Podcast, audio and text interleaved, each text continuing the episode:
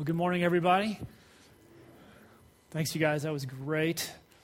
And from the other side of the stage, hope that didn't like freak anybody out. All that change at one time. Hey, a couple things before I get going. Uh, gener- the journey of generosity, awesome. And one of the best things about it was sitting down with this big table of people from Obi Joyful who attended and eating together with them a meal that Tim made. It's awesome. So it's like going to a four star restaurant and you don't pay, and then there's Bible study and incredible teaching, encouragement all around it. So, are we going to do another one of these next in the summer? Okay.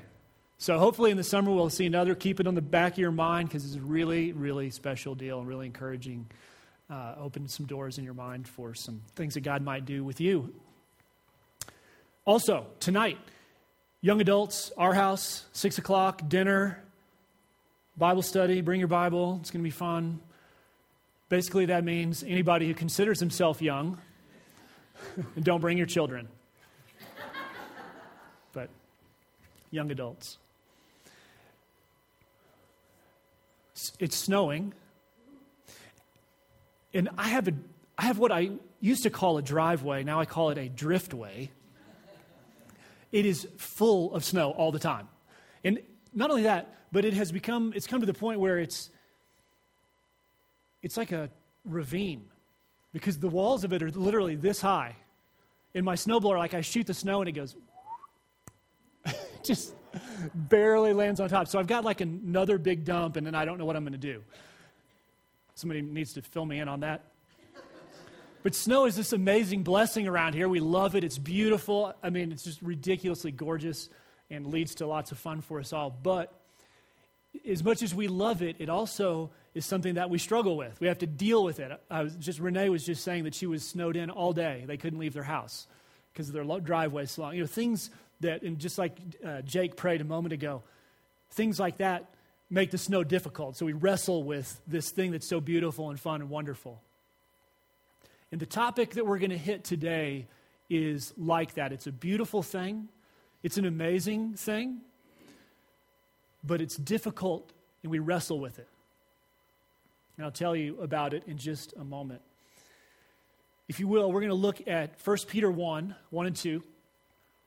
I'm going to read it to you. We're reading this time today only out of the NIV. It's just a smoother translation than the ESV, which we've been using. And we'll put the NIV up here. ESV is close enough, but there are just a couple things about it that I think make this a little bit smoother translation. So if you will, read with me. To God's elect, oh, first, first Peter 1 1 and 2. Peter, an apostle of Jesus Christ, to God's elect Exiles scattered throughout the provinces of Pontus, Galatia, Cappadocia, Asia, and Bithynia, who have been chosen according to the foreknowledge of God the Father through the sanctifying work of the Spirit to be obedient to Jesus Christ and sprinkled with his blood. Grace and peace be yours in abundance. So, we just started this study last week of 1 Peter. We'll be there for nine weeks, right through Easter. And Peter is writing to this audience of people who have been exiled. They've been they've had either forcibly by social situations or whatever, they've chosen to move to these, these uh, regions that are really in northern Turkey. So they've been moved up there. They are struggling. They're, and the way I addressed it last week was to say that as believers, we're, we're going to face exile. Around here, it's mostly going to be social exile. That's what we're going to feel here. They were feeling something more extreme than that. But what Peter says is in that space of exile where you're suffering and struggling, there is peace and grace in the fullest measure that God can give. So, as an exile in Christ, there is peace and grace at the fullest measure that Christ can give. And that's encouragement from Peter in this time of struggle. Now, Peter, as most of you know, is in a place, he's in Rome, and he knows that even more suffering is coming because Nero is about to be uh, the emperor, and he's going to do terrible things to believers by law. So things are going to move from social to governmental and legal oppression on, on, these people. And Peter wants to encourage them And so he writes them when he addresses them. He, he says, You're exiles, but he calls them, he, he defines that word exile. He says, You're elect exiles. He, there's, so there's two words. He says, I'm Peter, an apostle. You are elect exiles. And last week, like I said, we focused on the exile part. This week, we're going to look at the elect part. And this is that thing that's like the snow that we have here. This beautiful thing, this unbelievable thing. But it's something that we struggle with. And Peter uses two words for it. He says, he, he calls it, he calls them elect and he calls them chosen. And we need, to fa- we need to deal with this. We need to face it head on and talk about it. But the thing that he's doing is he's providing them with the most foundational, most encouraging thing he can possibly say to them because he wants them to have an anchor in the turbulent waters that are coming. He acknowledges the fact that they're exiles, but he says, You're elect.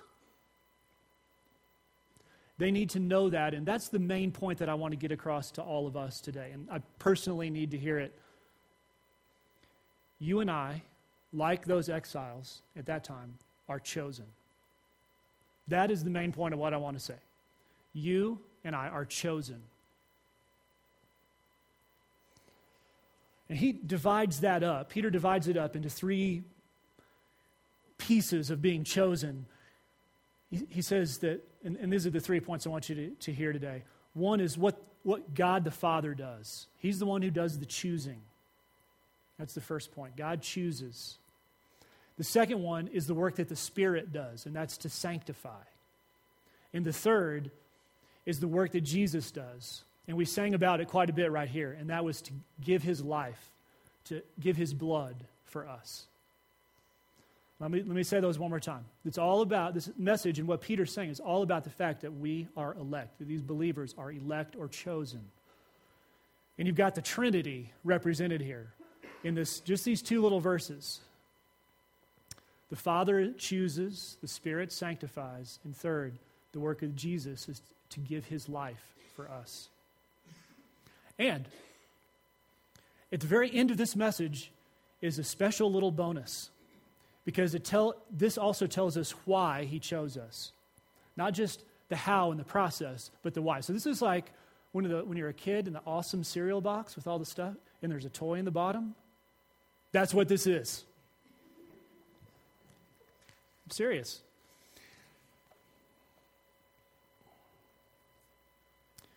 Let me read it one more time now that you have those points. Peter, an apostle of Jesus Christ, to God's elect exiles, scattered throughout the provinces, who have been chosen according to the foreknowledge of God the Father, through the sanctifying work of the Spirit, to be obedient to Jesus Christ and sprinkled with his blood. So let's look at this role of the Father in choosing. You have been chosen according to the foreknowledge of God the Father. We need to talk about that foreknowledge idea just for a moment. When you say, when you talk about the God of the universe and you talk about foreknowledge, you have to say, well, what, what does that mean? Because God is outside of time. So, how, how does he have foreknowledge of something that for him is static? It's all happening at one time. Because remember, God is omnipresent and omnipotent and omniscient. You remember in Psalm 90, you've heard this, this verse somewhere. It says, Lord, you've been our dwelling place in all generations. From everlasting to everlasting, you are God. Before you, before, ever, before you ever made the mountains or the earth, you were God.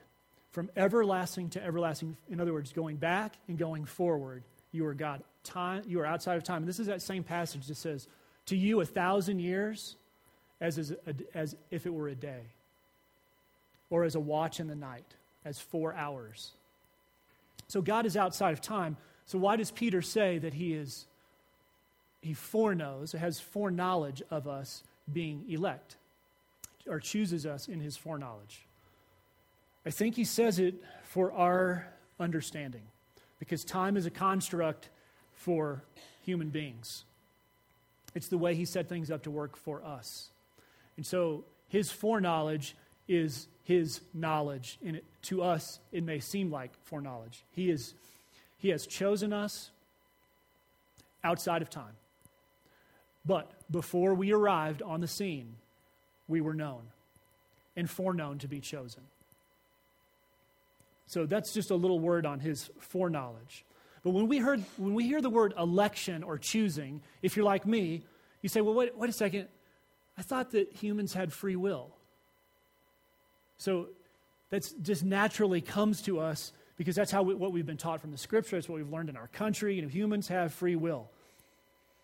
I had a choice whether or not to become a follower of Jesus Christ, and so did you, right?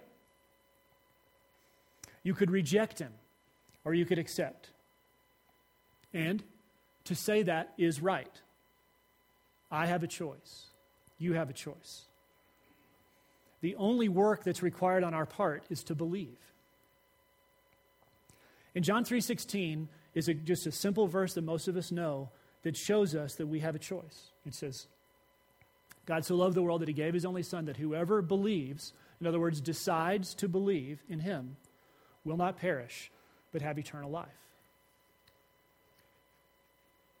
So to say that we have a choice makes sense. It's in the scripture, it's right there in one of the verses that we all know.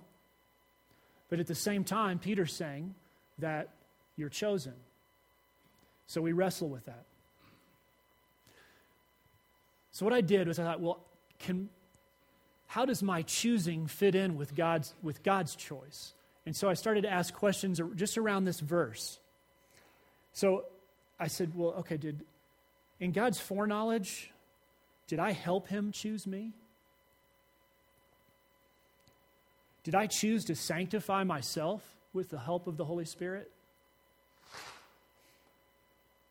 Did I choose to naturally obey Jesus? Did I have the ability to cause Jesus to pour out his life for me? All of those things are things that would have to happen if I was in control of the choice, according to this passage. And I don't think I have that kind of leverage with God. Well, you know, then I, then I might say, well, I'm not discounting God's work, but don't I have the right to choose? Where is my free will in this? J.I. Packer is a pretty amazing theologian. And, and the way he addresses this is he says that we have a natural and innate understanding of God's role in choosing us. Let, let me read what he says.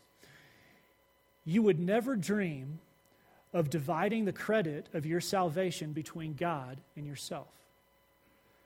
You have never for one moment supposed that the decisive contribution to your salvation was yours and not God's. You follow the logic there? No one who knows the Scripture and knows the God of the Scripture would say something like this Lord, it's good that I helped you to choose me. I have done what it takes for you to confirm my decision. If you know the scripture, you won't pray that, but you might say, God, thank you for saving me. So Packer's process is to say, yes, we choose, but we need to understand the place of our choosing. Because innately we understand that it's not us that forces God's hand. And the doctrine of election is what you might call it is confirmed in Scripture in a lot of places. Election is this in Scripture, it is assumed, not defended. So if you look for this idea of election, of the choosing of God, it never says, you really need to believe this because, and here's the reasons. It just says election, choosing. It's just there, it's not defended. Let me read you a couple of passages because it's important for us to see this in other places. I'm just going to take you to three New Testament passages Acts 13, 47 to 48. For so the Lord has commanded us, saying, I have made you a light for the Gentiles that you may bring salvation to the ends of the earth. He's speaking to the Jews. And when the Gentiles heard this, they were rejoicing and glorifying the word of the Lord. And as many as were appointed eternal life believed. For we know, brothers, loved by God, oh, excuse me, this is 1 Thessalonians 1 4. For we know, brothers, loved by God, that He has chosen you, because our gospel came to you not only in word, but in power and in the Holy Spirit and with full conviction.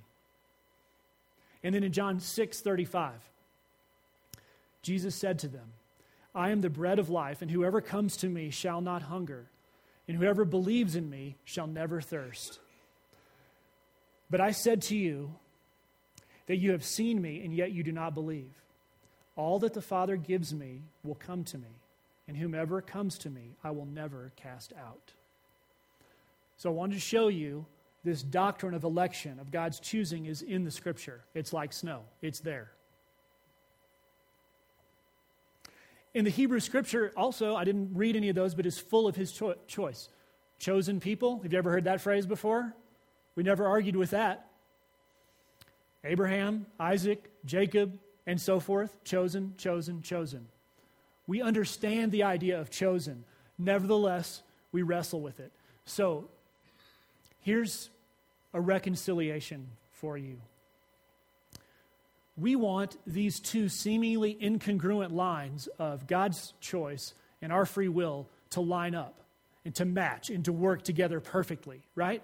We want to be able to explain that to ourselves, not to mention everybody else. It's difficult. And here's how Packer deals with it. Or here, here's, the, here's how he suggests the problem stands. Here is the reason we struggle with God's sovereignty in bringing man to faith. The intruding or rationalistic speculations, the passion for systematic consistency, a reluctance to recognize the existence of mystery and to let God be wiser than men, and a consequent subjecting of Scripture to the supposed demands of human logic. What we're trying to do in answering the question is to force our logic on how God does things. And let me tell you, brilliant, brilliant believers throughout history have struggled with this thing. Brilliant. And you can read and read and read and study and take different positions. But in all of those cases, human beings are trying to subject the scripture to the supposed demands of human logic. So we have the fact of the doctrine of election. We understand it intrinsically, and we see it in the scripture.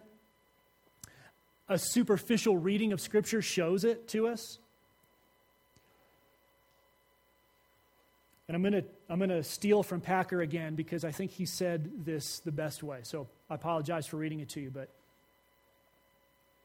this is the solution that our right to choose, our free will, sits right next to God's choice of us. And those things are in harmony, and we can't explain them by scientific method. That these, both of these things that seem to us to be incongruent and not able to exist together are both true. We choose, and God chooses. They, that's us, are not content to let the two truths live side by side as they do in the scripture, but jump to the conclusion that in order to uphold the biblical truth of human responsibility, they are bound to reject, we are bound to reject the equally biblical and equally true doctrine of divine sovereignty and explain, explain away the great number of texts that teach it. The desire to oversimplify the Bible by cutting out the mysteries is natural to our minds, our perverse minds. It is not surprising that even good men should fall victim to it. So, I'm not telling you that this is an easy issue or that you should just not worry about it or be concerned about it and it doesn't impact you. It does, it's huge. But I am saying that in some sense, in a, in a great sense, this is a mystery.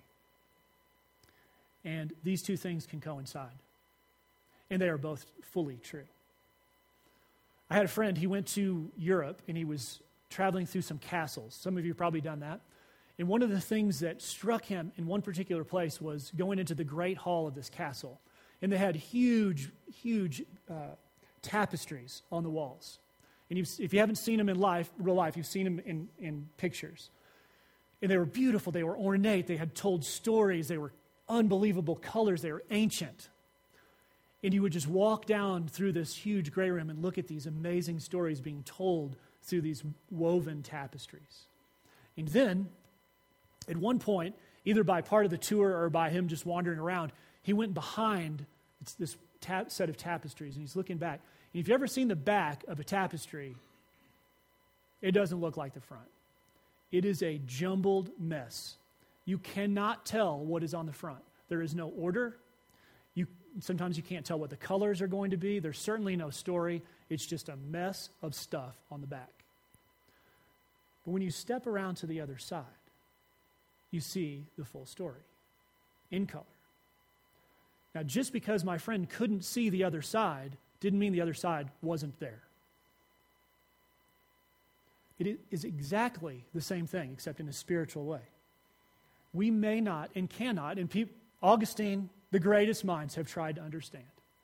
But we will not understand how man's choice and God's choice stand together until we see it from the other side. And then we will know because it is in Scripture, and we cannot argue with that. So, God chooses. I'm going to be a little briefer on these next two points that I want you to see. God chooses. It is foundational to our identity to know that we are chosen. You are chosen, and I am chosen. But second, we're sanctified by the Spirit. In verse 2, he says, You who have been chosen according to the foreknowledge of God through the sanctifying work of the Spirit. Sanctification means to set apart. Our traditional understanding, if you spent much time with the word, that big word, sanctification, is that it's a process that happens to you over time. Right? We become more and more sanctified. In other words, we become more like Christ as we walk with Him through life. That's part of the reason for the scripture, to teach us, to move us forward. But in this case, this, this use of the word sanctification is a little bit more immediate. It's a, it's a, a time where we are sanctified and moved from the kingdom of darkness to the kingdom of light. We're moved from being outside a relationship with Christ into one. So it's being set apart. Another way to look at that in the scripture is the, with the word adoption.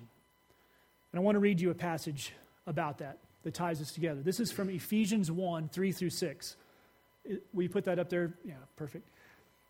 Blessed be the God and Father of our Lord Jesus Christ, who has blessed us in Christ with every spiritual blessing in the heavenly places, even as he chose us in him before the foundation of the world, that we would be holy and blameless in him. In love, he predestined us for adoption as sons through Jesus Christ, according to the purpose of his will, to the praise and glory to the praise of his glorious grace. It is important to know in difficult times that the anchor that we have is that we are adopted into the family of Jesus Christ. That no matter what comes our way, we have that anchor holding us steady in the most turbulent times that we can face. That is what is important about the fact that God chooses us and the fact that we are sanctified, in other words, moved into his family. I have an adopted sister. We adopted her when she was a baby. She is in my family. She has my last name. She is in my family and always will be. She has that anchor no matter what happens in her life. We have that anchor. Remember, Peter's speaking to these people that are struggling and they're going to struggle more, and he wants them to know they are chosen. And choosing, that choosing by God implies the work of the Spirit to move them into his family.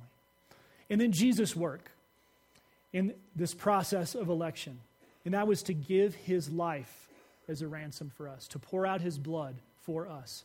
Remember at the end of the passage, it says, uh, chosen to be obedient to Jesus and at the end, and for sprinkling with his blood. Well, what does that mean? I mean, if you're, if you're reading that to a friend who's not a believer, and you said, Yeah, and you'll be sprinkled with the blood of Christ, that's kind of awkward, isn't it? We're used to hearing that kind of talk because we're in church right now. But what this comes from is the idea that when God was teaching the Israelites in their Exodus, and this is actually in, I think, Exodus 24, one of the things that he tells Moses to do when he's setting up the temple system is he says, Sin is so significant that life has to be given in order for people to be in a right relationship with me. And that life that's given is in the form of an animal, an unblemished animal. It might be a, a bird, it might be a, a, lamb, it could be a, a cow. But these were valuable items, and they were supposed to be unblemished. And God, God said, Moses, you tell the people that when they sin and when their relationship with me is broken, that they bring the sacrifice. And what the priests will do is they'll make the sacrifice, they'll offer it in the way that I tell it. And then one of the things they'll do is they'll sprinkle some of that blood, either on the altar, and, but in one case, in the late part of Exodus, he says, I want you to sprinkle this blood on the people. Now, it sounds kind of gross, but to them it wasn't. It was normal life to them.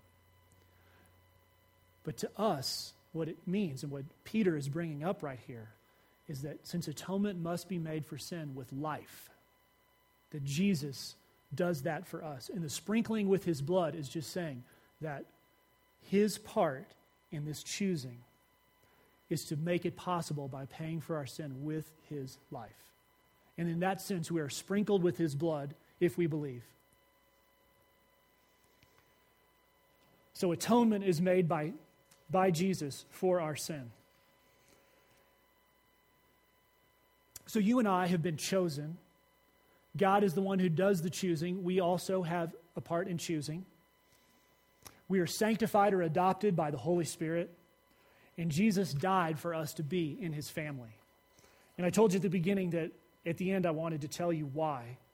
And that's also in verse 2. It says, The reason that I chose you is to be obedient to Jesus Christ. It's the second to the last line there. I chose you to be obedient to Jesus Christ. Now, when I hear the word obedience, I cannot help but think of my dad telling me to take out the trash. That's what I think of when I think of obedience something I'm being made to do something I have to do, some change I have to make that I don't have time for, don't want to do. I've got to do what has been said. And I suspect that for most of you, that's what the word obedience means, or worse. But this is not forced obedience because of what God has done to bring us into his family,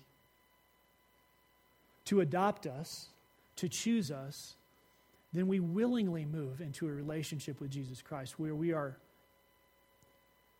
absolutely under Him. Where we, and the way I would say it is that we live for Him. So, obedience in this text, I think, is to say, I chose you to live for Christ. Not to be under Jesus and under His commands and do this and this. There are times where it is hard to follow Christ, and we have to decide to obey. Absolutely. But those things only follow because we are in his family and loved by him. So it is that obedience is to get to live for Christ. We get to live for Christ. We don't have to obey, we get to live for Christ.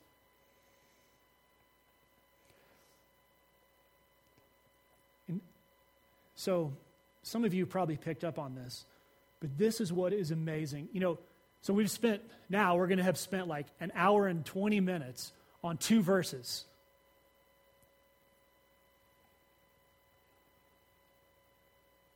But because of what Peter says, he informs us that our relationship with God is absolutely unassailable. It is absolutely unassailable because it was by whose choosing? God's choosing.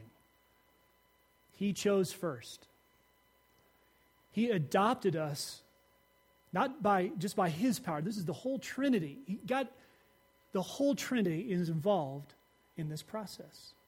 Peter wants to assure and confirm this in us. God chooses. The Spirit adopts us. You cannot get any more, tight, more tightly grafted into the family of God.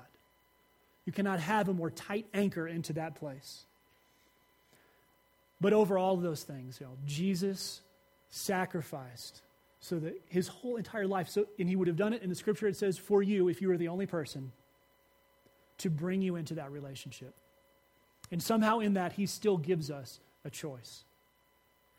You and I were slaves to this world, but we were chosen by God, and we chose Him.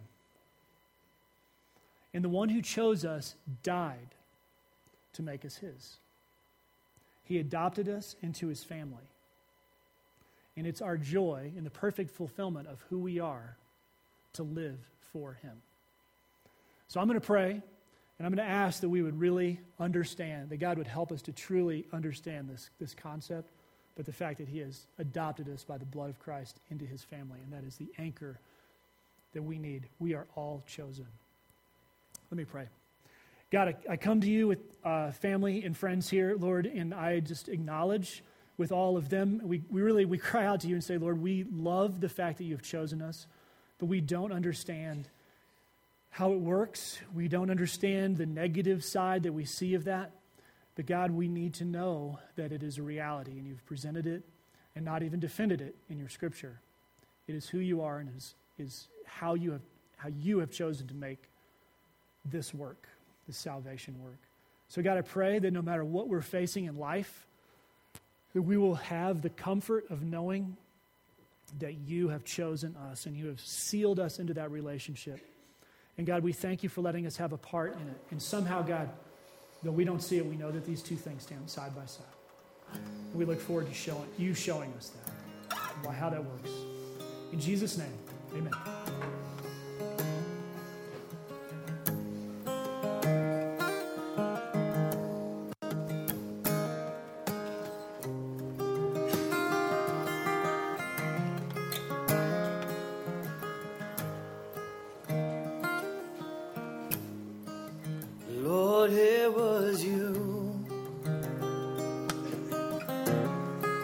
created the heavens.